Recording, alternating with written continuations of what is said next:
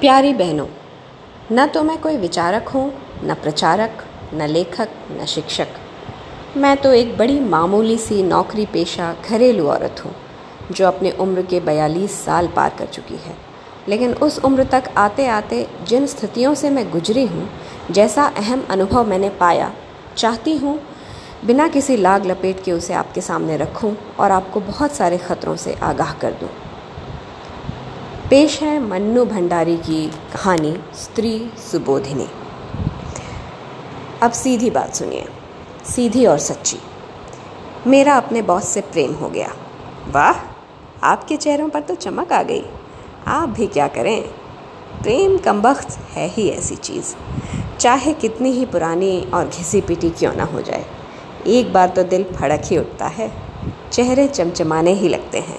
खैर तो यह कोई अनहोनी बात नहीं थी। डॉक्टरों का, नर्सों से, प्रोफेसरों का, अपनी छात्राओं से, अफसरों का, अपनी स्टेनो सेक्रेटरी से प्रेम हो जाने का हमारे यहाँ आम रिवाज है। यह बात बिल्कुल अलग है कि उनकी ओर से इसमें प्रेम कम और शगल ज़्यादा रहता है। शिंदे नए नए तबादला होकर हमारे विभाग में आए थे। बेहद खुश मिजाज और खूबसूरत। आँखों में ऐसी गहराई कि जिसे देख लें वह गोते ही लगाता रह जाए। बड़ा शायराना अंदाज था उनका, और जल्दी ही मालूम पड़ गया कि वे कविताएँ भी लिखते हैं। पत्र पत्रिकाओं में वे धड़ाधड़ छपती भी रहती हैं, और इस क्षेत्र में उनका अच्छा खासा नाम है। आयकर विभाग की अफसरी और कविताएँ? हैं ना कुछ बेमेल सी बात? पर यह उनके जीवन की हकीकत थी। मैं स्थितियों और उम्र के उस दौर से गुजर रही थी, जब लड़कियों में प्रेम के लिए विशेष प्रकार प्रकार का लप लप भाव रहता है। बूढ़ी माँ तीनों छोटे भाई बहनों को लेकर गाँव में रहती थी और मैं इस महानगरी में कामकाजी महिलाओं के एक हॉस्टल में। न घर का कोई अंकुश था और न इस बात की संभावना कि कहीं मेरा ठौर ठिकाना लगा दें, देंगे। आखिर मैंने अपनी नाक और आँखों को कुछ अधिक सजग और तेज़ कर लिया। बस ऐसा करते ही मुझे हर नौजवान की नज़रों में अपने लिए विशेष संकेत दिखने लगे और उनकी बातों में विशेष अर्थ और आमंत्रण की गंध आने लगी। तभी भिड़ गया शिंदे। उसके तो संकेत भी बहुत साफ़ थे, निमंत्रण भी बहुत खुला। लगा, किस्मत ने छप्पन पकवानों से भरी थाली मुझ भुक्खड़ के आगे परोस कर रख दी है। सो मैंने ना उसका आगा पीछा जानने की कोशिश की और ना अपना आगा पीछा सोचने की। बस आँख मूंदी और प्रेम की डगर पर चल पड़ी। हर प्रेम की शुरुआत करीब करीब एक सी होती है। प्रेमियों को वे सारी बातें चाहे जितनी रोमांचकारी और गुदगुदाने वाली लगें देखने सुनने वालों को बड़ी उबाऊ और सपाट लगने लगती हैं। शामें हमारी किसी रेस्तरों के नीम अंधेरे कोने में बीतती तो कभी बाग के झुरमुट के बीच, कभी हम आपस में उंगलियाँ उलझाए रहते तो कभी वह मेरी लटों से खिलवाड़ करता रहता। एक बार उसने कविता में मेरे बालों की उपमा बदली से दे दी। बस, फिर क्या था? मैं जब तब गोदी में रखे उसके सिर पर झुककर बदली छितरा देता और वह छितरा देती और वह उचक कर यह क्या? आपकी आँखों में तो अविश्वास उभर आया। मैं समझ गई। एक सीनियर अधिकारी और ऐसी छिछोरी फिल्मी हरकतें। पर सच मानिए, अब भी मैं दावे के साथ कह सकती हूँ कि यहाँ के हर पुरुष के भीतर एक ऐसा ही फिल्मी हीरो आसन मारे बैठा रहता है और जब तक वह पूरी तरह तृप्त ना हो जाए, मरता नहीं। उम्र के किसी दौर में उस समय चाहे वह छः बच्चों का बाप ही क्यों ना हो ज़रा सा मौका मिलते ही भड़भड़ा कर जाग उठता है और पूरी तरह अपनी गिरफ्त में जकड़ लेता है। फिर तो बड़ी बड़ी तोपें तक ऐसी बचकाना और बेवकूफ़ाना हरकतें करती हैं कि बस तौबा। ना कोई शर्म, ना उम्र का लिहाज। आजकल के लड़कियों ने उस राज को अच्छी तरह समझ लिया है। पर मैं तो उस बहन, उन बहनों को सावधान करना चाहती हूँ जो शादी के पहले ही से उस हीरो के चंगुल में आकर अपने को चौपट कर लेती हैं। हाँ तो मैं पूरी तरह शिंदेमयी हो गई। पर तभी एक भयंकर झटका लगा। बल्कि कहूँगी, कहूँ कि जो लगा, उसके लिए झटका शब्द हल्का ही है। मालूम पड़ा कि शिंदे की एक अदद बीवी है, जो पहली बार पुत्रवती बनकर पाँच महीने बाद अपने मैके से लौट आई है, यानी एक अदद बीवी और एक अदद बच्चा। मुझे तो सारी दुनिया ही लड़खड़ाती नज़र आने लगी। लगा, मैं बहुत बड़ा धोखा खा गई हूँ। मेरे भीतर गुस्सा बुरी तरह बलबलाने लगा। बीवी बच्चे के रहते मेरी और प्रेम का हाथ बढ़ाने का मतलब? मैंने जब भी उससे घर और घर वालों के बारे में पूछा, वह तीन चार शेर दोहरा दिया करता था, जिनका शाब्दिक अर्थ होता था, मेरा ना कोई घर है, न दर, न कोई अपना, न पराया। इस ज़मीन और आसमान के बीच मैं अकेला हूँ, बिल्कुल अकेला। पर मेरे लिए इन शेरों का सीधा सादा अर्थ था, हरी झंडी, लाइन क्लियर। सो मैं सपाटे से चल पड़ी। बल्कि चलने में थोड़ा फुर्ती भी की। आप तो जानती ही होंगी कि इस उम्र तक शादी न होने पर लड़कियों में एक ख़ास तरह की हड़बड़ाहट आ जाती है। चाहती हैं जैसे भी हो, जल्दी से जल्दी प्रेमी को पूरी तरह कब्ज़े में करके पति बनाकर अपने टेंट में खोस, अपने टेंट में खोस लें। मैं भी इसी नेक इरादे से लपक रही थी कि बीच में ही औंधे मुँह गिरी, पर गिरने नहीं दिया, शिंदे ने हाथों हाथ झेल लिया। उसने बिना किसी बात को मौका दिए मुझे बाहों में भर लिया और धुआंधार रोने लगा। पिता के दबाव में आकर की हुई शादी मेरे जीवन की सबसे बड़ी ट्रेजिडी बन गई। बीवी के रहते भी मैं कितना अकेला हूँ। दो अजनबियों की तरह एक छत के नीचे रहने की यातना। ऐसी ऐसी बातों के न जाने कितने टुकड़े आंसुओं से भीग भीग कर टपक रहे थे। मेरा विवेक मुझसे संकल्प करवा रहा था कि लौट जाओ। इस दिशा में अब एक कदम भी मत बढ़ाओ। मैं रो रो कर अपना संकल्प दोहरा रही थी। वह रो रो कर अपना दुख रो रहा था। इसी तरह हम दो तीन बार और मिले। वही बातें, वही रोना। मैंने सोचा था कि आंसुओं के साथ मैं अपना सारा प्रेम और गम भी बहा दूँगी और हमेशा के लिए अलविदा कहकर लौट जाऊँगी। पर हुआ एकदम उल्टा। आंसुओं के जल से सींच कर प्रेम की बेल तो और ज़्यादा लहलहा उठी। अब देखिए ना, मीरा का पद। आंसुअन जल सींच सींच बचपन से पढ़ा था। पर हम सबकी ट्रेजिडी यही है कि स्कूली शिक्षा को जीवन में गुनते नहीं। शिक्षा एक तरफ़, जीवन एक तरफ़ और इसीलिए ठोकर खाते हैं। यही हुआ।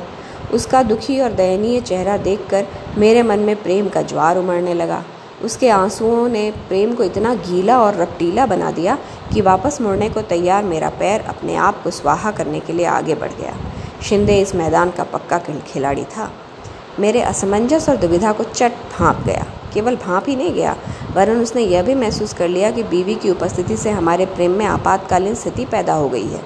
अब यदि इसे बचा कर रखना है तो प्रेम करने के तरीके में एक क्रांतिकारी परिवर्तन लाना होगा। बिना उसके मामला चलने वाला नज़र नहीं आ रहा था। रेस्तरा और बाग बगीचों के बीच तो यह परिवर्तन आ नहीं सकता था, इसलिए बड़ी शिद्दत के साथ एक कमरे की तलब महसूस होने लगी। तीन चार कमरा मुलाकातों में ही मैंने समझ लिया कि इन मुलाकातों के कारण उसके भीतर किसी तरह का अपराध बोध या कुछ गलत करने का भाव लेश मात्र भी नहीं है। वह काफ़ी तृप्त और छका हुआ लगता था। मुझे समझते देर नहीं लगी कि शरीर के स्तर पर भी मैंने अपने को उसके लिए अनिवार्य बना लिया है। मुझे पक्का विश्वास हो गया कि मेरा यह समर्पण तुरुप के इक्के की तरह कारगर सिद्ध होगा और बाजी मेरे हाथ। निश्चय ही इन मुलाकातों ने मेरे प्रेम को बड़ी मज़बूत बैसाखियाँ थमा दी। और मेरे लड़खड़ाते कदम फिर जम गए। वह मेरे साथ भविष्य की योजनाएँ बनाता, पर उन्हें अमल में लाए, तब तक के लिए एक मौन समझौता हम लोगों के बीच हो गया। अपना शरीर, अपनी भावनाएँ उसने मेरे ज़िम्मे कर दी और घर, बच्चा, बूढ़ा बाप और सारी पारिवारिक खिचखिच बीवी के जिम्मे। इस विभाजन में मैं कुछ समय के लिए परम प्रसन्न। यूँ भी इस उम्र में आदमी को सबसे ज़्यादा भरोसा अपने शरीर पर ही होता है। शरीर पा लिया समझो दुनिया जहान हथिया लिया ऊपर से मुझे वह कभी बातों से तो कभी कविताओं से समझाता रहा कि मन और शरीर की पवित्र भूमि पर ही असली प्रेम पनपता है। घर की चहार दिवाली के बीच निरंतर होने वाली खिचकिच में तो वह मरता ही है। मैं समझती रहती और अपने को बहुत पुख्ता ज़मीन पर महसूस करती। वह बातें ही ऐसी करता कि संदेह की कोई गुंजाइश नहीं छोड़ता। मुझे पूरा विश्वास था कि एक दिन वह खूंटे से उखड़ कर मेरी गिरफ्त में आ जाएगा। बीवी की याद और बात से ही शिंदे अपना चेहरा एकदम मायूस बना लेता और बिना कहे ही मेरे दिमाग में यह बिठाने की कोशिश करता कि बीवी बनते ही औरत बहुत उबाऊ और त्रासदायक बन जाती है, कि रिश्तों में बनते ही प्रेम नीरस और बेजान हो जाता है, कि सच्चे प्रेमियों को तो हमेशा मुक्त ही रहना चाहिए। बीवी बनने की ललक जब तब मेरे भीतर ज़ोर मारती थी। सच बात है, मुझे तो घर भी चाहिए था, पति भी और बच्चे भी, पर उसे तो जैसे बीवी नाम से ही चिढ़ हो गई थी।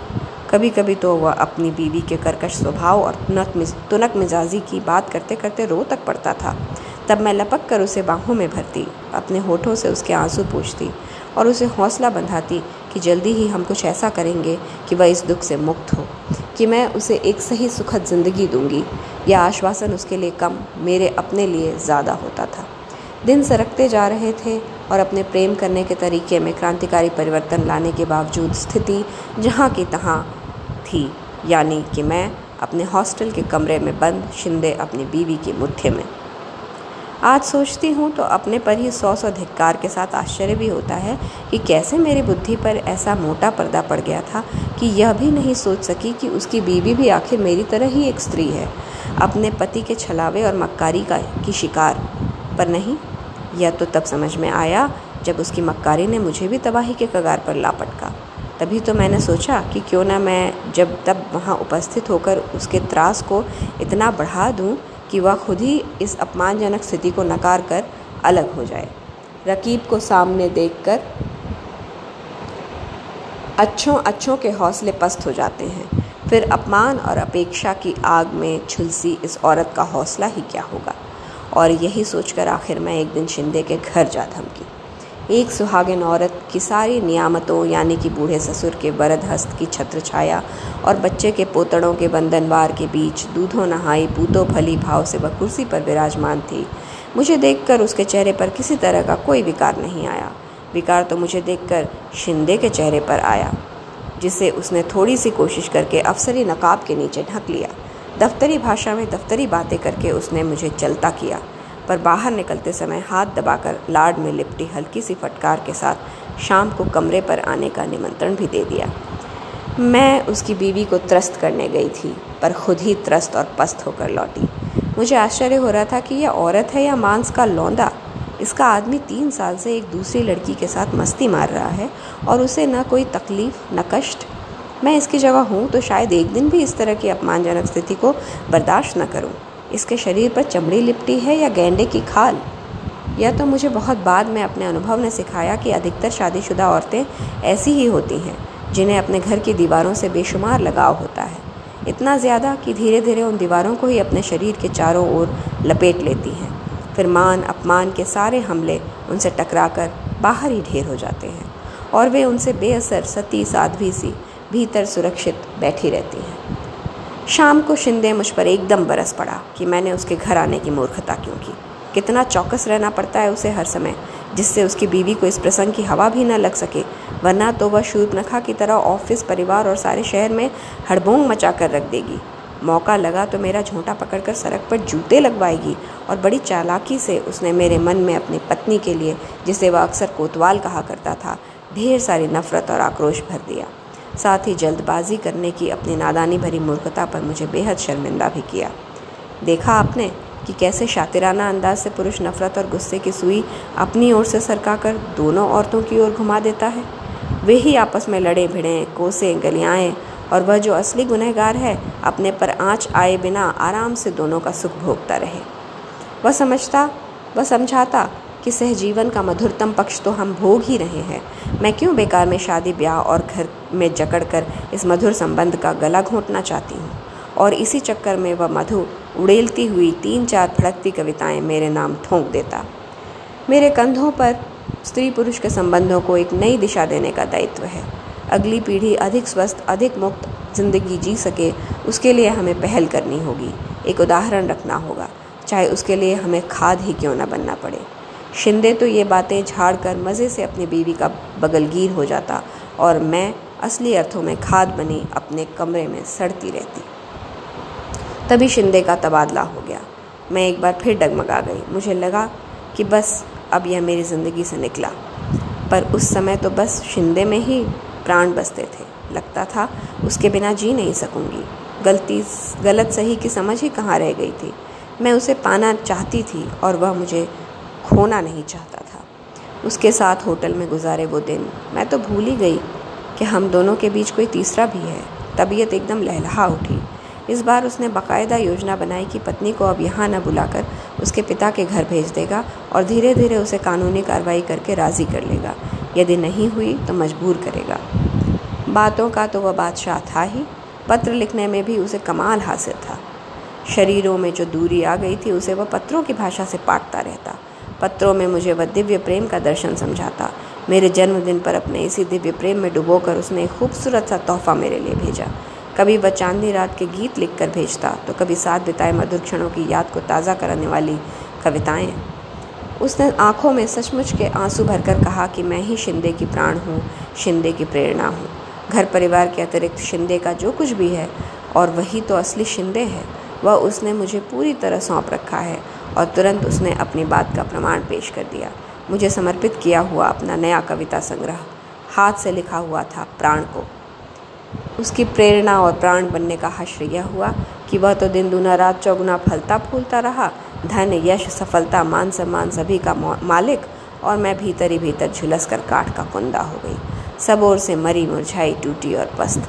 मैं समझ गई कि मैं बुरी तरह ठगी गई। धीरे धीरे उम्र की बढ़ोतरी और ऑफ़िस की, ऑफ़िस और दुनियादारी की निरंतर बढ़ती जिम्मेदारियों के बीच शिंदे की रोमानी ज़रूरत घटती चली गई। परिणाम यह हुआ कि हमारे बीच चलने वाले पत्रों की संख्या कम और मजमून मौसम के सर्द गर्म होने पर आकर टिक गया। आठ साल तक चलने वाला प्रेम प्रसंग महज एक खिलवाड़ था, जिसकी बाजी बड़ी होशियारी से शिंदे ने बांटी। भ्रम जाल के कटते ही नज़र साफ़ हुई तो बाजी में बटे हुए पत्तों का यह नशा रह रहकर मेरी आँखों में उभरने लगा। तुरुप का इक्का, यानी घर, उसके पास। तुरुप का बादशाह, यानी बच्चा, उसके पास। तुरुप की बेगम, यानी बीवी, और प्रेम करने के लिए प्रेम का, उसके पास। तुरुप का गुलाम, यानी नौकर, चाकर, गाड़ी, बंगला, उसके पास। लब्बो लुआब यह कि तुरुप के सारे पत्ते उसके पास और मुझे मिले। उसके दिए हुए छक्के पंजे, यानी टोटके की तरह पुड़िया में बंधे। दार्शनिक लफाजी में लिपटे, हवाई प्यार के चंद जुमले। इन टटपुंजियाँ पत्तों के सहारे मैं ज़्यादा से ज़्यादा इतना ही कर सकती थी कि ज़िंदगी भर उसकी पूँछ पकड़े रहती और उसे ही अपनी उपलब्धि समझ समझ कर संतोष करती। मन बहुत घबराता तो उसी पूँछ से हवा करके उसके साथ बिताए मधुर क्षणों पर जमी। समय की धूल उड़ाकर कुछ समय के लिए अपना खालीपन भर लेती। निहायत हवाई बातें पल्ले से बांधे बांधे मैंने अपनी ज़िंदगी को बर्बादी के कगार पर लापटका था। अब चाहती हूँ ठेठ दुनियादारी की बातें अपनी हज़ार हज़ार मासूम किशोरी बहनों के पल्ले से बाँध दूँ, जिससे वह मेरी तरह भटकने से बच जाएँ। इस देश में प्रेम के बीज मन और शरीर की पवित्र भूमि में नहीं, ठेठ घर परिवार के उपजाऊ भूमि से ही फलते फूलते हैं। भूल कर भी शादीशुदा आदमी के प्रेम में मत पड़िए। दिव्य और महान प्रेम की खातिर बीवी बच्चों को दांव पर लगाने वाले प्रेम वीरों की यहाँ पैदावार ही नहीं होती। दो नावों पर पैर रखकर चलने वाले शूरवीर ज़रूर सरेआम मिल जाएँगे। हाँ शादीशुदा औरतें चाहें तो भले ही शादीशुदा आदमी से प्रेम कर लें। जब तक चाहा प्रेम किया, मन भर गया तो लौट कर अपने खूंटे पर, न कोई डर, न घोटाला। जब प्रेम में लगा हो, शादी का ताला। शुक्रिया।